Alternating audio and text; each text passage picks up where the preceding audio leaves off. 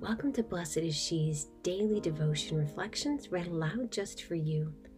Hi, I'm Nella O'Leary. I'm the managing editor here at Blessed is She. I'm so grateful to be able to share the words of my fellow writers, over 40 women from every stage and walk of life. We're so glad you're here in this sisterhood. We look forward to praying with you. September 7th, 2020. Today's reflection is written by Leanna Bowler. Restoration is for you, too. I took a deep breath and pressed my forehead against the cool surface of the window as raindrops began to fall. I was hoping to catch a glimpse of her before I went inside, a glimpse of a woman whom I'd never met, but whom I should have known my whole life because she was my grandmother. She had disappeared from my father's life when he was only a baby. She had disappeared from mine when I was only a little girl. Over 20 years later, the Lord would have it that we find each other.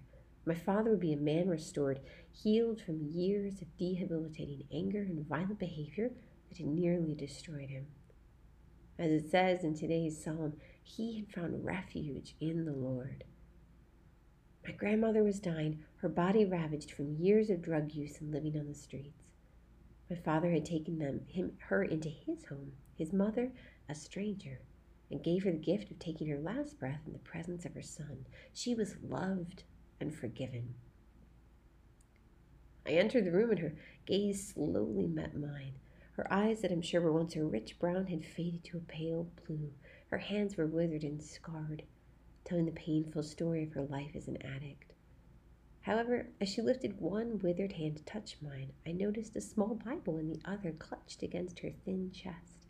She smiled weakly, but with such joy, and I thought of Jesus saying in today's gospel, "Stretch out your hand," Luke 6:10.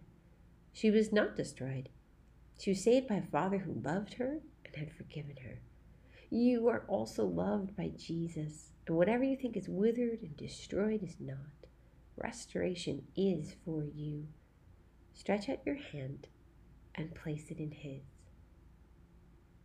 Lord Jesus, we thank you for this day and for this sisterhood and for all the opportunities to receive your restoration. We give you thanks in your holy and precious name. Amen. Thank you for listening. You can subscribe to receive our devotions via email at blessedshe.net slash subscribe. God bless you.